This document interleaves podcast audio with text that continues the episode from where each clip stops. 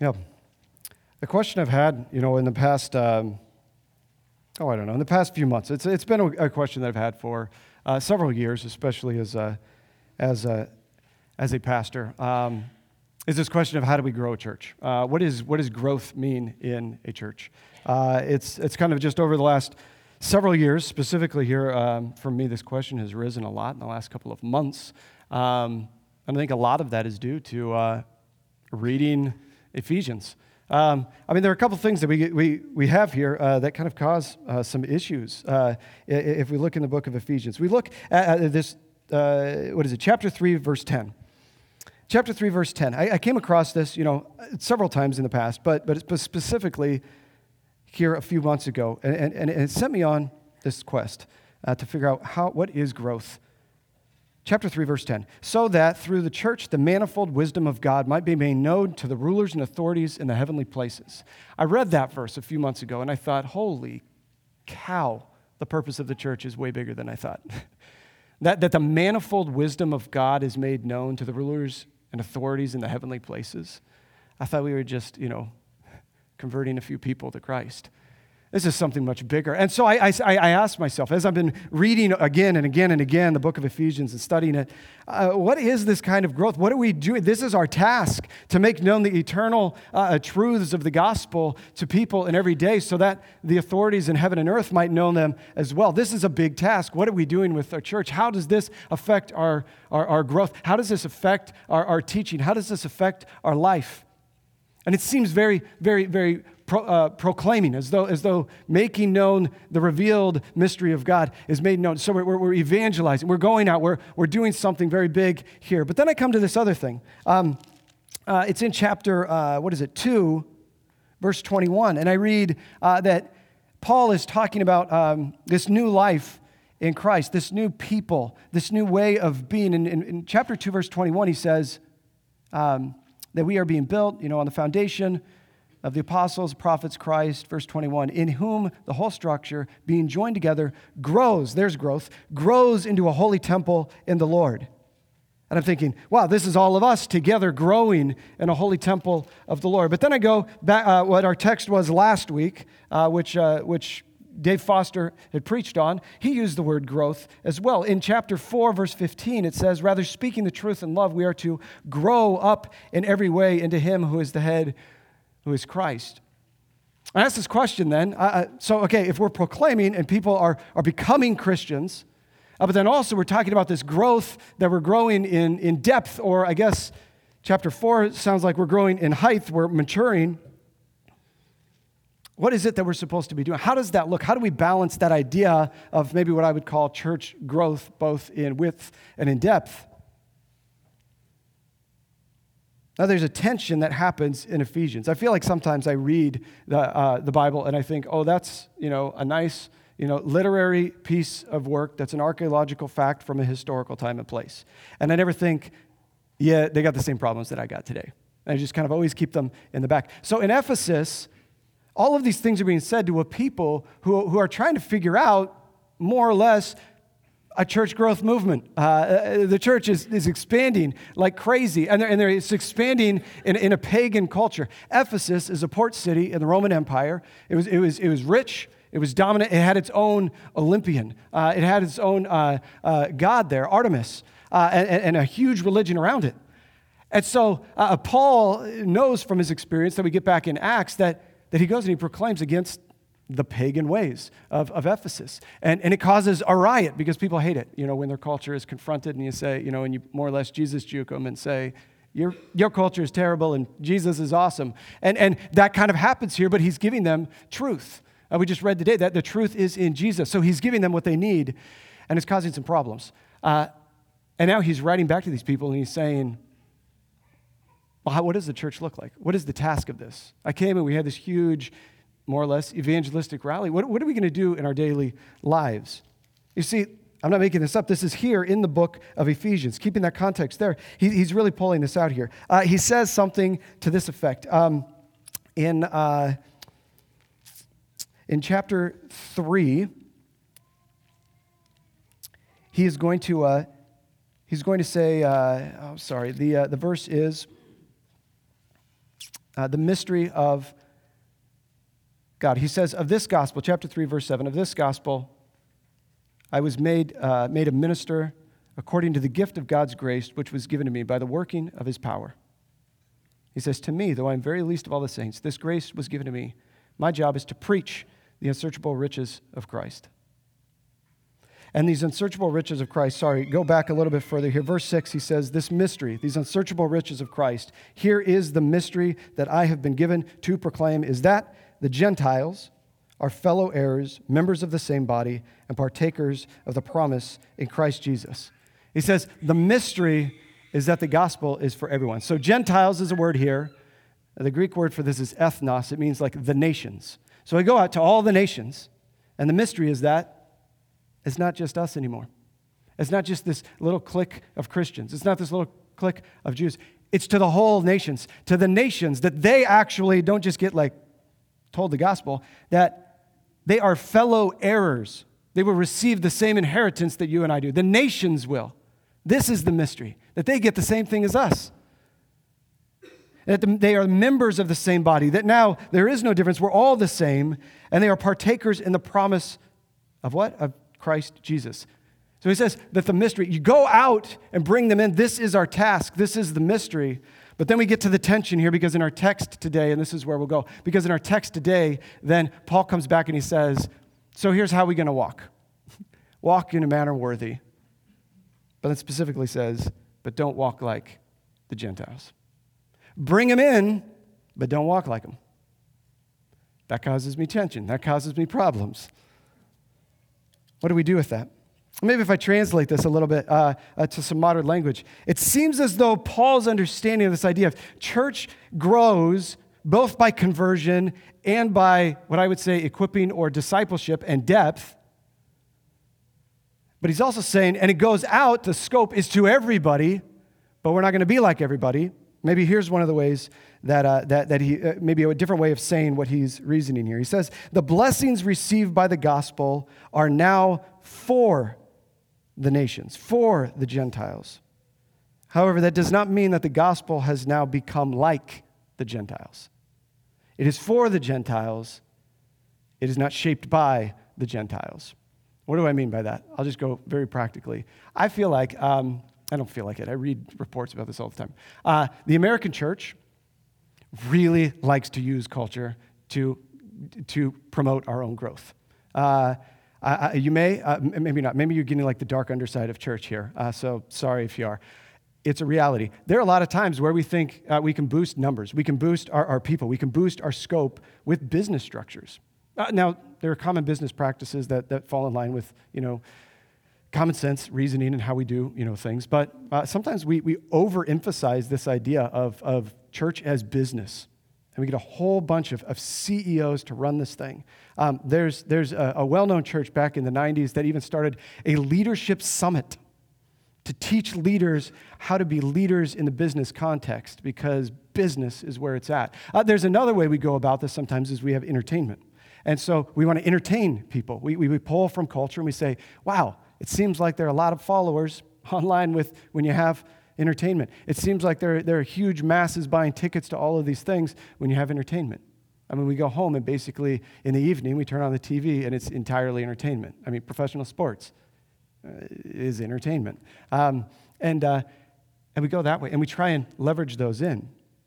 See, what I hear Ephesians saying to us regarding the gospel and our walk is that we are to go out to the world, to the, to, to the world, into the world of entertainment, into the world of business, and invite them into the gospel.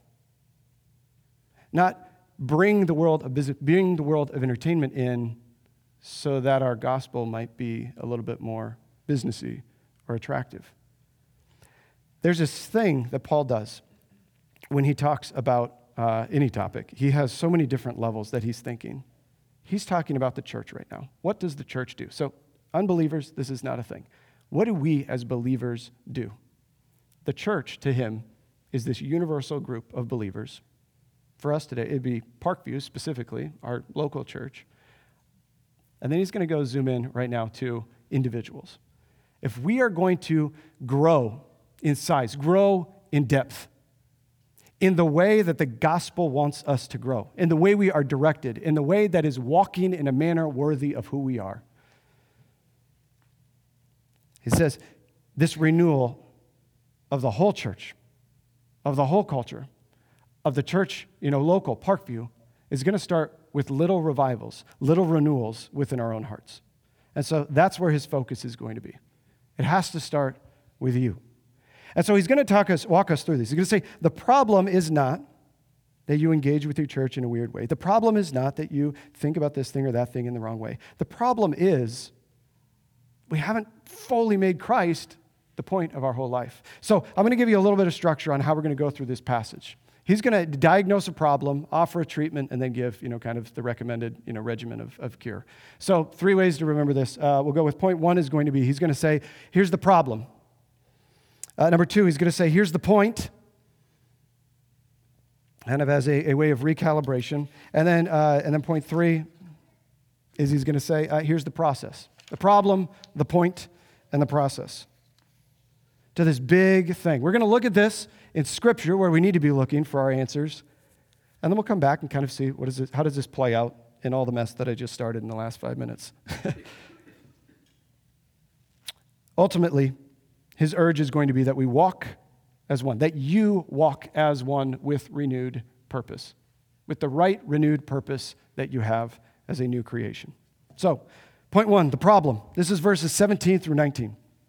Point one is uh, we want, uh, I guess, what do I put up here? Uh, the problem of cultural Christians. Yes, that's an easy way that fits on a slide to say it. The problem is that we want the benefits of Christ, but the pleasures of this world.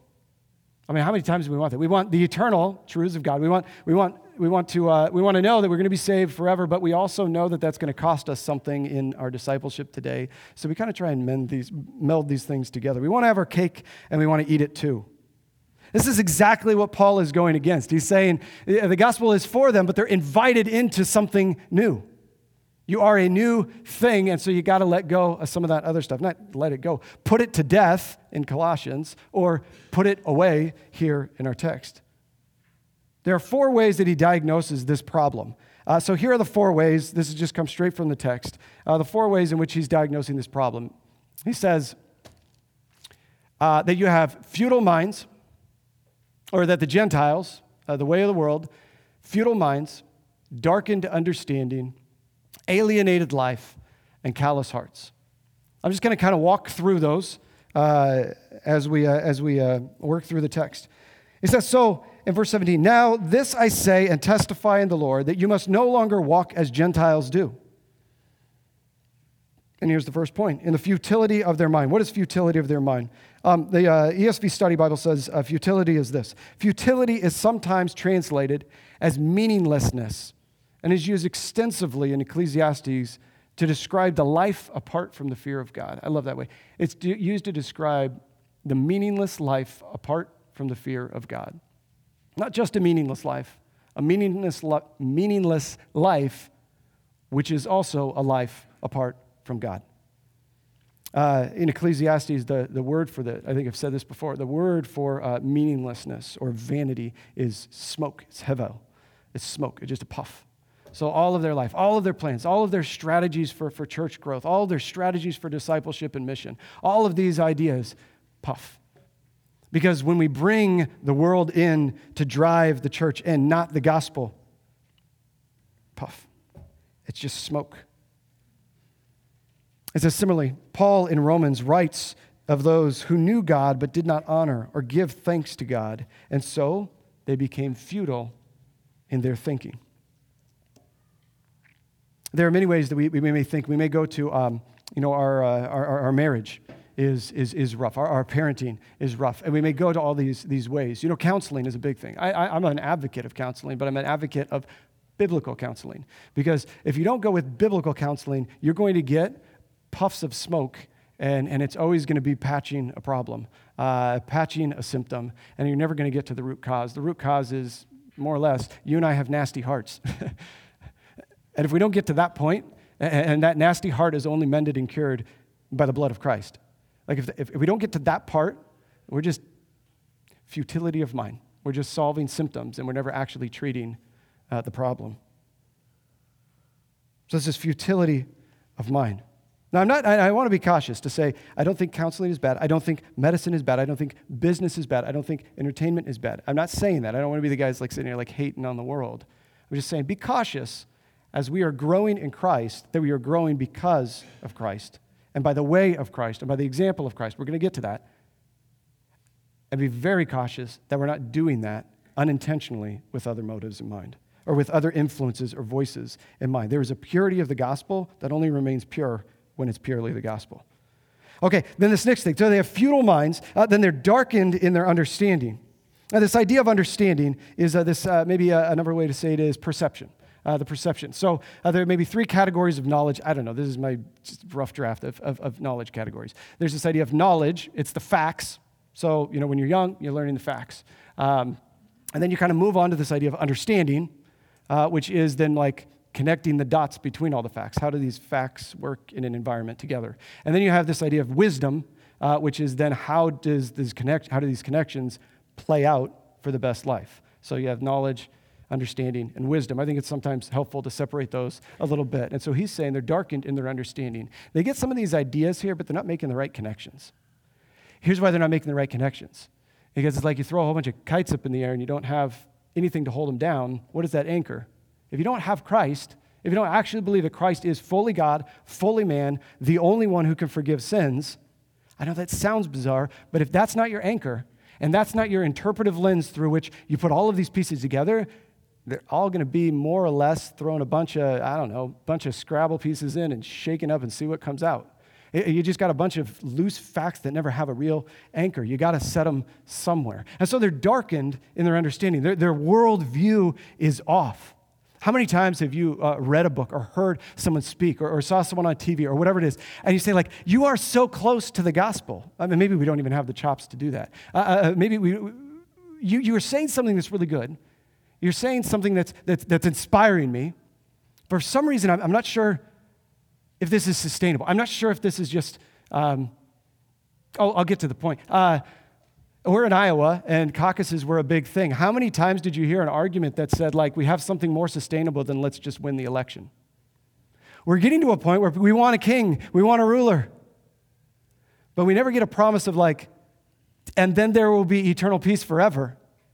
We get pretty close, and everyone's using a gospel language, with their, I mean, political language. They're presenting a gospel. I am the good news. Uh, if we don't take over... What's there? If we don't have Christ, then we have darkened understanding. We just have a, an off view. Your kid will do best if you discipline them well and they achieve high grades. Those are nice things and fruits of good children, I guess. Is that really where we're going? If you don't have that, you're gonna you're gonna be off. If you don't have that understanding, they have a darkened understanding. So I'm trying to show how you and I are very similar in ways and maybe unintentionally walking in the waters of, of, of the Gentiles, of the ethnos, of the, of the nations, even though we are people who I would say more or less say, yeah, I am a Christian. The question Paul's asking is, so why don't you live like that? So let's continue on here. There are two more. Uh, alienated from the life of God. I'm going to skip over this. Uh, and, and come back to it. Alienated from the life of God, uh, of the ignorance, uh, because of the ignorance in them, due to the hardness of their heart. I feel like if we understand what the hardness of heart is, then we can come back and understand this a little bit more. So sorry if you're a note taker, you got to skip some lines, and uh, and and and then we'll get to callous heart. They have been, verse nineteen. They have been, they have become callous and have given themselves up to sensuality and greed, uh, greedy to practice every kind of impurity. So this is uh, uh, the verb that occurs here uh, uh, in the New Testament means, uh, so the calloused heart, uh, or they've become calloused. It means to lose the capacity to feel shame or embarrassment. Lose the capacity. Say, my dad was a, um, he was a construction worker for most of his life, uh, doing all kinds of different stuff. Worked outside throughout, you know, in Nebraska and cold winters like we have here. Um, And uh, and his hands were like, I think his hands were just like entirely calloused. Um, like he just didn't wear gloves. Like he was just so tough. And maybe I'm soft. I'm way softer than he was. Um, uh, play guitar. I play guitar for five minutes. And I'm like, ooh, calluses. And it, and it hurts. Or maybe, you know, in a couple of months, we're all going to be like, let's get outside and do, do our yard work. And you go put like one good day in with a shovel. And then your hands are just like shot Come on. And we're like, okay, we're suburbia. We're super soft. We don't actually get callous hands too much. Uh, so we get that. And so what happens is your body's defense is like trying to like shield itself from the pain. Uh, to lose the capacity to feel shame or embarrassment. When our hearts become callous, it's not so much that we're just evil sinners looking like, you know, devils and trying to like be against the Christians. Like that's that's not what I'm saying. It's that that inner way of like deflecting, diverting away from the pain. How many of you had, or, or right now, let's just go right now. I know you have it. You have something with somebody else. There's something not right, whether it's your spouse, whether it's your kid, whether it's your friend, whether it's a coworker. You, you got something that's not there. And it's kind of more almost like you pretty much suspect it's at a sin level maybe on your part. If we just callous that, we won't feel that guilt and shame, and we can kind of keep going. That's the only way that you can do that, right? It's the only way you can ignore the awkwardness of the Spirit convicting you, is to callous yourself to it and move. When we do that, verse nineteen says, the callous heart will then give themselves up to sensuality. It's the only way that we can keep on saying, Christ is Lord. Sunday morning was fantastic. Did you hear that sermon? Sunday evening, I'm back into my sin.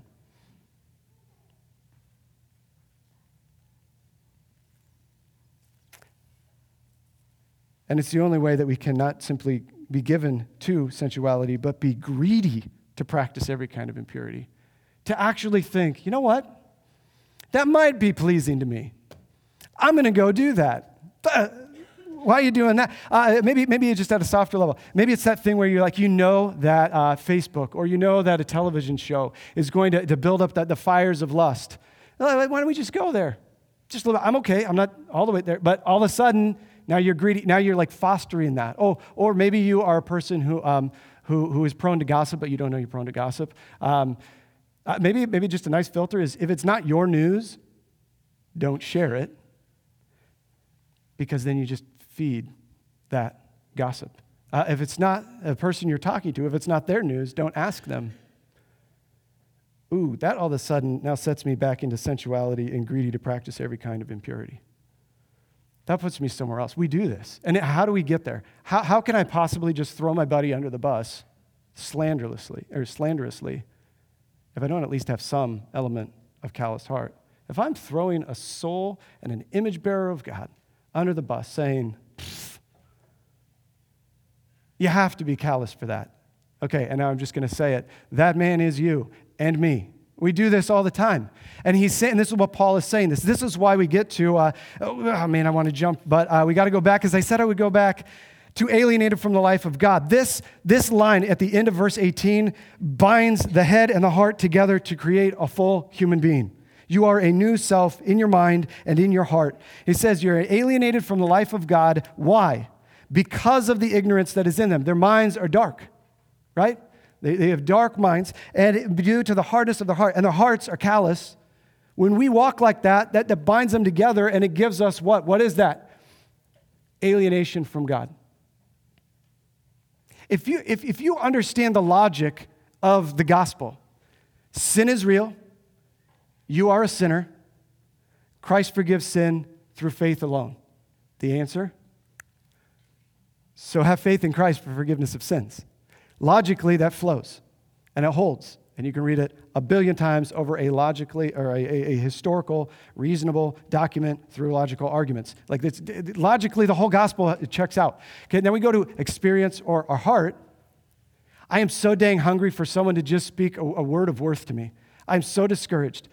I'm so I'm so I'm so uh, guilt uh, guilty, and and and I feel such a sense of shame of the, of my past, of what I've done.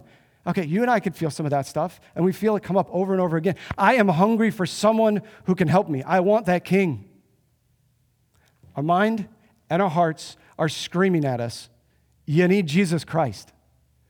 You need the gospel. You need a better gospel, better than business, better than consumerism, better than uh, entertainment, better than psychology. You need the gospel. Because if you don't have the gospel, it's your, the way, the truth, and the life. It's your only way that you won't be alienated from life in God.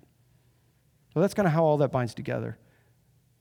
so as not to only sound hellfire and brimstone. I think we need to, you know, hit hard.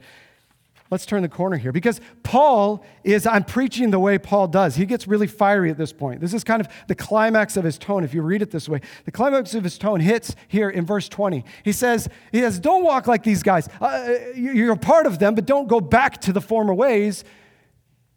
They're futile in their minds. They're darkened to their understanding. They're alienated from life and God. They are. Um, they have callous hearts. And then he gets to this point. It's like he's screaming. Here is the point. Point two of the sermon. Here is the point. Verse twenty. But that is not the way you learn Christ.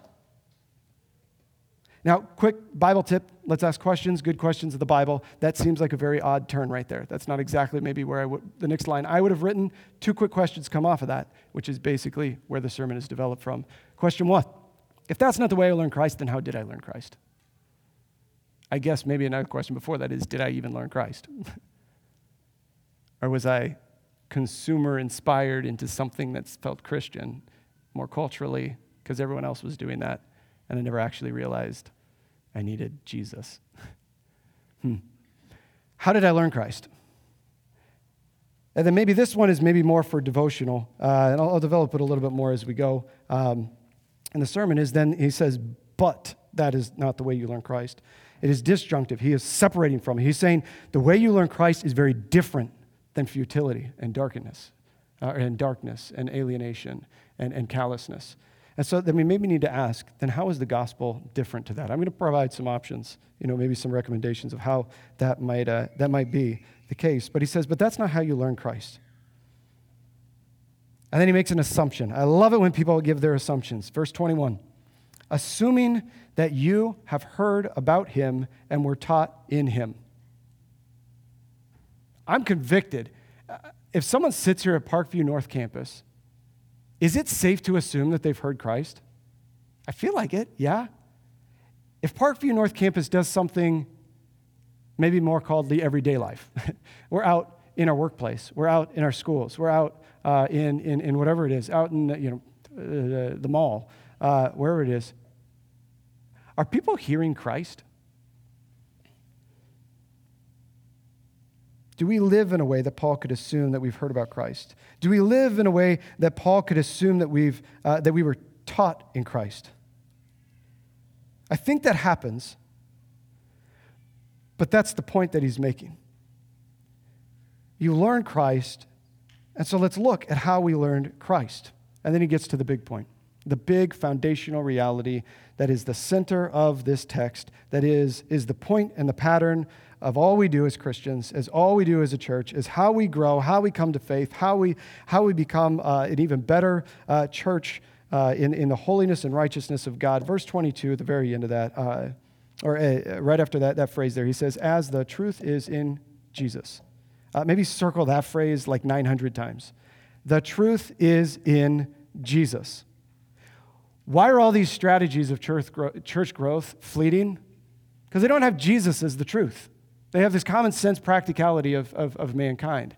Why are, are any endeavors that we maybe do as a church um, maybe fleeting? Because why don't they, they, they, they grow? Why don't we show fruit in this? Because if we don't put Jesus Christ as the truth that we need in our everyday life, then we're off to where it is. So my big question is, uh, we're off from where we are directed to be. So how is Christ the point of this passage specifically? I think that Christ is the point as truth is in Jesus. In Jesus, darkened minds are enlightened because Jesus is the foundational reality. Salvation through faith is that reality. And darkened minds that are given that so they can have an understanding. Alienated souls, we read this in chapter two, the end of chapter two. Uh, the alienated souls are brought near to the loving God and eternal life. Uh, the callous heart is softened through discipline and confession, through the truth, the salvation, the sanctifi- sanctification made real in Christ. Why is this? Why is Jesus Christ the point? Because he is the foundational reality. That's what everything in Ephesians has been building up to.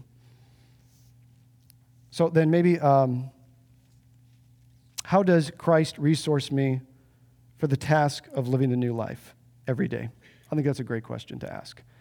So many times I hear, you're a Christian, go be Christ, go image Christ, go reflect reflect Christ in the world. And I always, like me sarcastically, even as I'm preaching, I'm like, yeah, how are you going to do that? Um, here are four ways uh, that Christ and the gospel counter those four points that we just talked about that the Gentiles still keep in their maybe cultural Christianity. So the first point, going against a callous heart. We're going to work backwards. Christian, uh, Christ provides Christian confidence. A calloused heart has confidence in self. Now, I can do this. I can will this. I can stick this out. It's a little awkward. I'm going to move on. But Christ provides a Christian confidence, and that Christian confidence comes from confession. We confess that we are, we are in need of Christ. We confess that we're, we're empty. In my weakness, you are strong. That's something we need. That's different. No paradigm is going to give us is going to give us that. Uh, number two, uh, we're alienated from life in God. Christ brings Christian community, not just community where we get together and we enjoy things together. He gives us that deep koinonia, that partnership, that that that thick fellowship. That's that's interrelation of our of our hearts and our souls. That we have an eternal destiny, and we talk about that playing out. That's different. You can't have that kind of community without Christ and without everybody having Christ. So that that, that goes against, that's how Christ, uh, the truth of Christ changes our calloused hearts to soft ones because it gives us Christian confidence. It's how uh, the truth of Christ changes our uh, our, our community or our um, our alienation by bringing us into a Christian community. Uh, the truth of Christ changes Our, uh, our, our our understanding, our dark understanding by giving Christian clarity. Jesus is the cornerstone. Jesus is the foundation. The manifold wisdom of God. Ephesians one ten is that a plan for the fullness of time to unite all things in him, things in heaven, and things on earth. All of those parts of your knowledge that you're learning have got to find their unity in Christ, or you'll never have that understanding. And there's no chance that your walk will be seasoned with wisdom. Christ changes our futile minds, smoke like vanity, by giving us Christian purpose. Your life is not in vain. There is a purpose. And that'll be point three, then the process. Uh, the process is going to be this, this working out of a futile life so that it's not futile, so that it is with purpose. The process we get is simply this. Put off, be renewed, put on. Seems pretty simple. Put off, be renewed, put on. I really want to focus on this idea of renewal uh, because this is kind of where it all sits. But I do want to read all of these verses. So we'll start uh, at put off in verse twenty-two. Assuming you have heard about him and were taught in him to put off your old self, which belongs to your former manner of life and is corrupt through deceitful desires. So put that off. That's not you. You were of the nations. You came to Christ, a new way of life. And so leave that old way. It's going to be different. Christianity is not exclusive in that we are, we are, we are against the world. It's exclusive in that it says we got a whole different way of operating here. So come be a part of this. Put away the old self. We have a new way of operating. And he says, then be renewed in the spirit of your minds. I'll, I'll clear this one up. I really want to focus on renewed and renewal. Um, there's a scholarly debate of how the grammar in this, this verse goes, uh, but just to clear it up, it is the mind is being renewed by the Spirit. And to be renewed in the Spirit, be renewed in the Spirit, and then you kind of take out in the Spirit, be renewed of your minds. The Spirit is renewing your minds. So that's how it goes. Even to the word that's being used there for renewal, it speaks of a new mind. We get this in Colossians three, uh, nine through ten. Paul writes this a little more clearly for us. Uh, you can follow along on the screen. You have put off the old self with its practices and have put on the new self, which is being renewed in the knowledge after the image of its creator. There, that's so sweet. Uh, you have put on the new self, which is being renewed in the knowledge after the image of its creator. So I'm going to maybe borrow a different word than renewed, just to help us understand renewed. Uh, it's going to be maybe this idea of recycled. Um, because that's, I feel like, a very practical, tangible way to understand this, this process of renewal. Um, so I'm going to go with uh, a, a milk carton or a milk jug, a gallon milk jug, whatever that is, uh, and then a toothbrush. So those are pretty simple. Um, it's almost as though he's saying, you're a milk jug. The old way, you were a milk jug. What is the purpose of a milk jug? To carry milk, right? Uh, okay, so we're good. Um, you get done with that milk, right? And then we we we recycle it. It goes through this process. It's kind of painful. Uh, it's kind of hot. It's kind of melty. Uh, it gets there. And then we have a new creation. Toothbrush. What is the purpose of a toothbrush? It's to carry milk. Wait, no. It's to brush your teeth. And so Paul is saying here, why would you, in your former way of living, be this new self with the, or this old self with a purpose to carry milk? Why would you then go through this process of faith, engaging with the eternal God who has a plan for you to unite all things together for forgiveness of sin, to be to uh, to become the church, to reveal the manifold wisdom of God? Why would you go through this intense process and then come out as a new creation, growing into a temple that is Christ? And then why would you go about as as a, uh, a toothbrush and decide that we're going to go carry milk? It's that dumb and silly and illogical to Paul. That's the reality that he's on.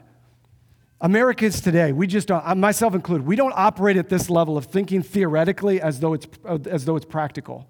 Paul sees the theory of the gospel and says immediately this is practical.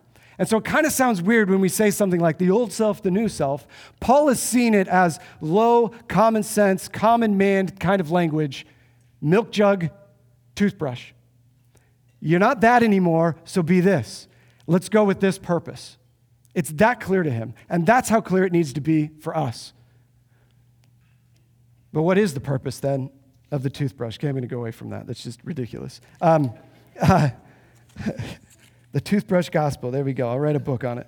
Um, the toothbrush, I also have trademark for that because I just said it and made that up, so no one else gets credit for that one. Uh, the uh, uh, So he says, put off your old self and be renewed uh, with the new self, which is, here's the purpose of us now as the renewed person, as the new man. Verse twenty-four, created after the likeness of God in true righteousness and holiness. What is our purpose? To reflect the image of God. That's it. And that, in that way, I, I would say every analogy is going to fall short somewhere. Recycling helps us with the old and the new self. Maybe this idea of going back to our intended purpose is maybe one of maybe restoration could take you there. We we were created as an image God with a purpose of reflecting God's image rightly. We have bunged it up. I don't even know if that's terminology, but we'll go with it. We've bunged it up so much that then now we need to be restored. Polish, polish, polish, restoration, fix a thing here too. Ah, you're the image of God. Do that, okay? Here's round two. Do that now. And that image of God is Christ. And why will that take us further than any other kind of church growth or any other kind of thought or any other kind of way of discipling or any other kind of, of church outreach or any other kind of worship service? Why will that kind of image, reflecting the image of Christ, why will that take us farther than anything? Because he says right here, truth is in Jesus. That's why. Because that's the one that's gonna that's been tested by the fire. That's the one that has died on the cross. That's the one who has been here before the existence of time and will be here before, will be after the existence of time. He is the one who is tried and tested and true and better and lovelier and more beautiful than anything else. Go with that one. Now let's try and do that one again. Oh, believing toothbrushes of God.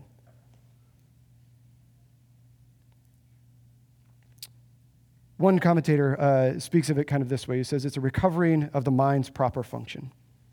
We're renewed by the Spirit in our minds, which then speaks to, I basically have only been preaching the passage, uh, uh, the verse, uh, Romans twelve two. Do not be conformed to this world. Though you came from the world, you believed, do not be conformed to it, but be transformed by the renewal of your mind, that by testing you may discern what is the will of God, what is good and acceptable and perfect. And then we get to the rest of the process. Put off, be renewed, and put on. And then to put on the new self, created after the likeness of God in true righteousness and holiness. Now I'm going to give three insanely practical uh, uh, bits of uh, recommendation. for you off of this. How do we go about this process? This process needs to be for us. If we're ever going to uh, renew the sense of the church, if we're ever going to uh, renew the sense of the culture, if we're ever going to have a gospel uh, awakening or reawakening of, of Christ for, for the people in our in our neighborhood, in our county, in our world, if we're ever going to have that, it starts at all these little revivals of the individual. And these little revivals of the individual may have this kind of a rhythm: to put off, to be renewed, and to put on.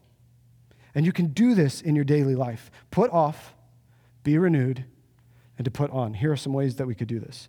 Uh, one, uh, we have this expression that we've used up here: meet somebody, know somebody. I'm going to flip that a little bit. Uh, meet somebody is just to get to know them. Know somebody is actually know them as a person. Maybe it's going to be meet yourself, know yourself. If you've been listening at all, I've just introduced you to yourself, your new self. This is who you are in Christ. So you can know that, and if you don't have faith, that's not you. You're still in the old self. If you have not confessed your sin and expressed faith in Christ for the forgiveness of sin, you, you are still in the old self, the futile way, the smoke, the vapor. You're, that's you. If you have faith in Christ, you're over, you're over at the side of the new self, the one who is reflecting the image of God, who has an eternal future that is glorious. So then know yourself. Know yourself these ways. If you're reflecting Christ, you need to know who Christ is. You need to look deeply into the words, the actions, the emotions of Christ. Read Matthew, Mark, Luke, John, and ask, what is Jesus doing? Where is his heart? What is his purpose? What's going on? And how is he showing me how to live? But when you read it, don't just simply read over and say, oh, he must, you know, want me to feed people with miraculous signs of, of, of, of, of fish. Don't simply read it or listen to the Bible. You need to study it. You need to meditate it. Uh, in the book of John, uh, in the book of Revelation, uh, one of the angels, he says, he, he says to, to John, he says, eat this scroll. Eat this thing. Digest it. Chew on it. You're not going to swallow it in one, one whole thing unless you have an incredible uh, uh, uh, moment in your, in your spiritual life. But if you're like everybody else, it's going to take chewing. You're going to have to dice, uh, di- uh, cut it up a little bit. You're going to have to look at it. At some pieces, they digest quickly. Others, they kind of sit. You don't have to eat it all in one bite. In fact, in preparation for the sermon, I've been, I've been chewing on this phrase, this futility of their minds all week. Like, I, I prepared a sermon, but that piece there, like, that one is just not digesting well. The futility of their mind. And what of what do I do that is just a puff of smoke? I've just been on it um, all week. So do that. Just grab those phrases and chew on them. What do you mean by this? Then look in the Bible for those words. Uh, know yourself. Meet yourself. Know yourself. And then here's where you, you look into the image that you're supposed to be, but then you look at yourself. Where are you at right now? Do an audit of your life, your relationships, your conversations, your thoughts, your activity. Am I doing what Christ is doing? Am I imaging him? Am I reflecting who he is? Don't callous your heart at that point, because you're going to have to receive some pain in that one. It's always painful when you compare yourself to Christ. But it's for your good. It's for your growth. So that would be a, that would be one uh, recommendation there. Meet yourself, know yourself. Get into Jesus. Get into the Word. Assess your life, honestly. Assess it with others. Okay, and then uh, the second recommendation of three. Uh is to fight forgetfulness with remembering. Uh, there's a word in the Old Testament. Uh, there's a word in our hymns. Uh, the word is Ebenezer. Uh, Eben, in Hebrew, Eben means uh, stone, and Ezer means remember. Ebenezer, a stone of remembering. These are, these are markers that create remembering. So in your words, uh, something as simple as sticky note on the mirror, or on the dashboard, or on your computer monitor. Uh, there's one that I write. Uh, that I write is uh, First Corinthians two two. When I'm in meetings, I have to check myself, and I have to look at that and say, put off the old self. Uh, Second Corinthians, uh, First Corinthians two two says, uh, I, I resolve to know nothing except Christ. Pause. Am I going to promote something of Christ? Put on the new self. More often than not, I just remain silent in the meeting. And it's great to do. Put those kind of things in your life. Put things on your in your workplace. Put things uh, put things in your in your kitchen. Wherever it would be that you remember what is the image of God, what is your purpose, where you are to go. Uh, maybe in your actions. So if it's not just reading things or hearing things, maybe in your in your actions. Um, this idea of renewal. Uh, one for me that I've been trying out. I don't know if it's gonna if it's gonna stick. Uh, is is uh, going to the recycling bin. If I'm thinking I'm a recycled creation, at that point, just walking. It's just a little bit, you know, every day. Take a little recycling out, take the whole thing out to the curb, to do a prayer in the midst of that. God, help me put off. Help me put on. Renew me. Help me relive, live with this renewed purpose. And maybe it's, uh, you know, somewhat of a uh, fight forgetfulness with remembering. Maybe some of those Ebenezers in your life. Maybe it's a recycle bin. Maybe it's a sticky note. Uh, Maybe it's just your emotions. Emotions are really good. Those are probably the best ones to uh, to give us that sign when you feel something, when you feel anger, when you feel despair, when you feel confusion, when you feel whatever it is, those things, rather than uh, turn to the person next to you and say, blah, blah, blah, blah, blah, blah. Maybe just turn to God and say, I got one here, God, I need you to help me with. I'm putting on, I'm living in the old way. I'm an angry old milk jug. I really got to remember the toothbrush. Anger is in that list. Uh, and though it's not a sin, it's a red flag of pride. You know, when you feel angry, though there, there, though there may be merit to your anger, there's almost always your nasty heart worshiping itself at the source. Milk jug. So, and, and these are just a few lists. Uh, if you have any other thoughts that have been helpful for you, any Ebenezers, any stones of remembering, any ways that you remember, I'd love to just have some more of these so I can share them with others as well. Uh, post them, uh, text me, call me, tell me after the service. I'm always trying to get these because I feel like we could just live a life with Ebenezers and we're just walking around in the biblical truths of God. What if North Liberty was that place where you walked around and every block you had something and you said, this is how it speaks of God in me. This is how it speaks of God in me. Okay, and third point of three, um, fight a consumer, uh, consumerist notion that we are followers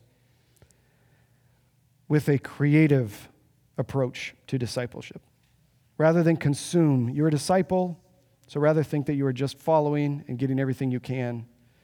Shift our minds to create disciples. It's this idea of apprenticeship. I think it's such a beautiful thing. You're, apprentice, you're an apprentice no matter if you want to be or not right now. Uh, so an apprentice, you know, you have someone who's down the road a ways, working on some stuff, and they're doing their thing. They're, I'll just use the language of Ephesians. They're walking in a way that their job entails. And they do this over and over and over, and they see these things. And there are things that they know, and there are senses that they have because they've been in it so long, that they just they just kind of do these things. And you'll never learn those things by reading a book in isolation. You got to kind of be in there and see this wisdom kind of played out. Boom, boom, boom. And then the apprenticeship comes on. And all that happens is you keep doing this thing and you say, hey, you, just stand right here and I'm going to talk out loud how this is happening. That's it.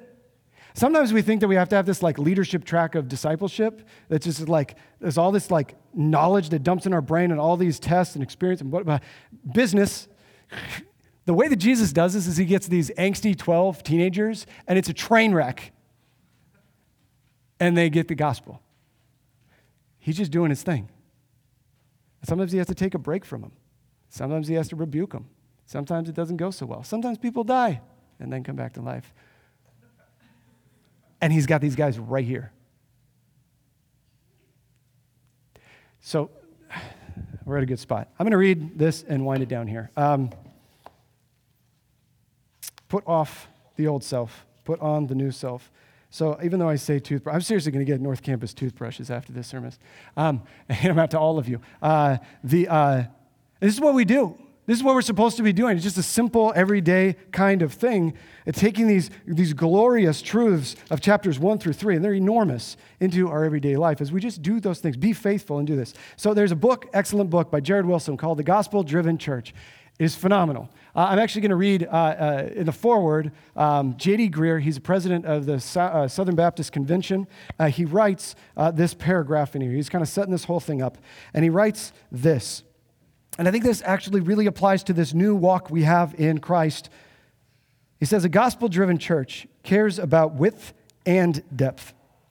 Churches that grow deep without growing wide are probably not as deep in Jesus as they think, because Jesus came to seek and save the lost.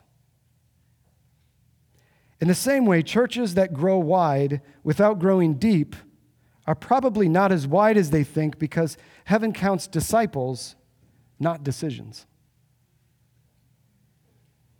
A church's ultimate impact is not only measured by the disciples it makes, but in making disciples who make disciples.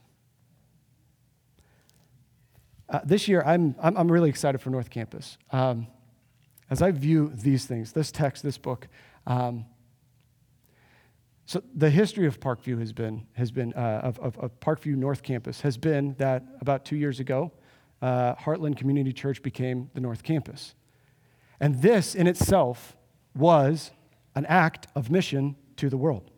Parkview would extend its mission to North Liberty, and we, in our daily meeting, are carrying out that mission. My prayer, uh, my, my, my uh, I don't know what it is, my, my, my anxiety, my hope, my, my excitement, that's probably yet excitement, that's always me, um, is that we wouldn't just fulfill the mission by meeting and growing deep. That does check a box to the overall Parkview mission, but the North Campus would actually be making converts, making disciples who make disciples from our neighbors who aren't here today. This is one of the motives of why I've asked over the last couple of years, or a couple of weeks, to be praying for someone who's in this church and praying for someone who's not in this church. It's because we aren't doing enough. That's not right. We aren't doing what we're called to do. We aren't walking the way that Ephesians is telling us to walk if we are not growing in our, our creation of disciples. If you are a believer, you need to be making disciples. If you are coming to this church, you need to be looking at how we can uh, uh, bring others into this discipleship process. And when I say bring others, I'm very careful not to say convert people to Christianity, but that's kind of what I mean. Because this is what we should be doing. So uh, so one of the opportunities, I love it, because uh, uh, he's got it on his mind. Uh, Clint texted me a picture of a poster that uh, I'll, I'll send out to uh, to you guys. Next week, next Sunday, I know we'll have the in-home potlucks. A great way to, in your in-home potlucks, talk about how we're going to do this here in North Liberty. A great way to do this. I mean, you can get to know each other as well, but also how do we strategically go out and do this thing naturally. But also after that, I think it's like two thirty tomorrow, uh, uh, next week, there is a, a, a group of nonprofits that need volunteers in North Liberty that want people like us to come and bring them something. Now, we could fill it stock full of people who don't know Christ, and the job gets done, and the beggars come back for food. Or we could fill it with people to build a relationship to give them the bread of life. If we fill those volunteer things with Christians, man, we have such an opportunity to naturally. I mean, you just go, you know, to uh, to a food pantry. You go to Blues and Barbecue. You go to help out with a running event. You build that collateral, that relational collateral with your uh, with your community, with our community, and you become that pleasing aroma for Christ. And then when they ask, you may have a defense for the gospel. This is all part of what's happening here. So uh, I just want to like use this as a text to leverage us toward an energetic mission. We have a blessed hope that Christ will return, and it should foster us to this. So I want this to be where we're at. How do we walk? We don't walk by just making up these designs here or there. We don't walk by entertaining people, by just making culture seem a little more Christian. We grow in size by giving people the truth of Christ. We grow in depth by going through this process daily of putting off the old self, of being renewed in our minds, and of putting on the new self. So, the point that Paul is making is he says, and I urge you to walk as one with renewed purpose. You have a purpose to bring Christ to the world, to bring that glorious hope and the deep conviction that there is a God, he is real, and he wants us to live with him forever. How many more people can we have life in God with? Let's pray. God, we thank you for your word. I I don't even have the mind to comprehend half the stuff I just said because it's so beyond me. It's, it's fantastic. Only a few verses of, of your revealed will, and it is uh, it is compelling. It's exciting. It's terrifying and totally not the way I would have designed it. I pray that you give all of us humility to follow it, that you give us conviction to pursue it, that you give us comfort. And most of all, that you just purify us, that you just pull out all of our all of our wrong, all of our nastiness, all of our greed, all of our comfort, all of our consumerist tendencies that our culture so intensely and and and and subtly and, and intricately weaves into every day of our life. Please help us remember that we are not the Savior. We are simply giving people access and truth and clarity to the one who saves.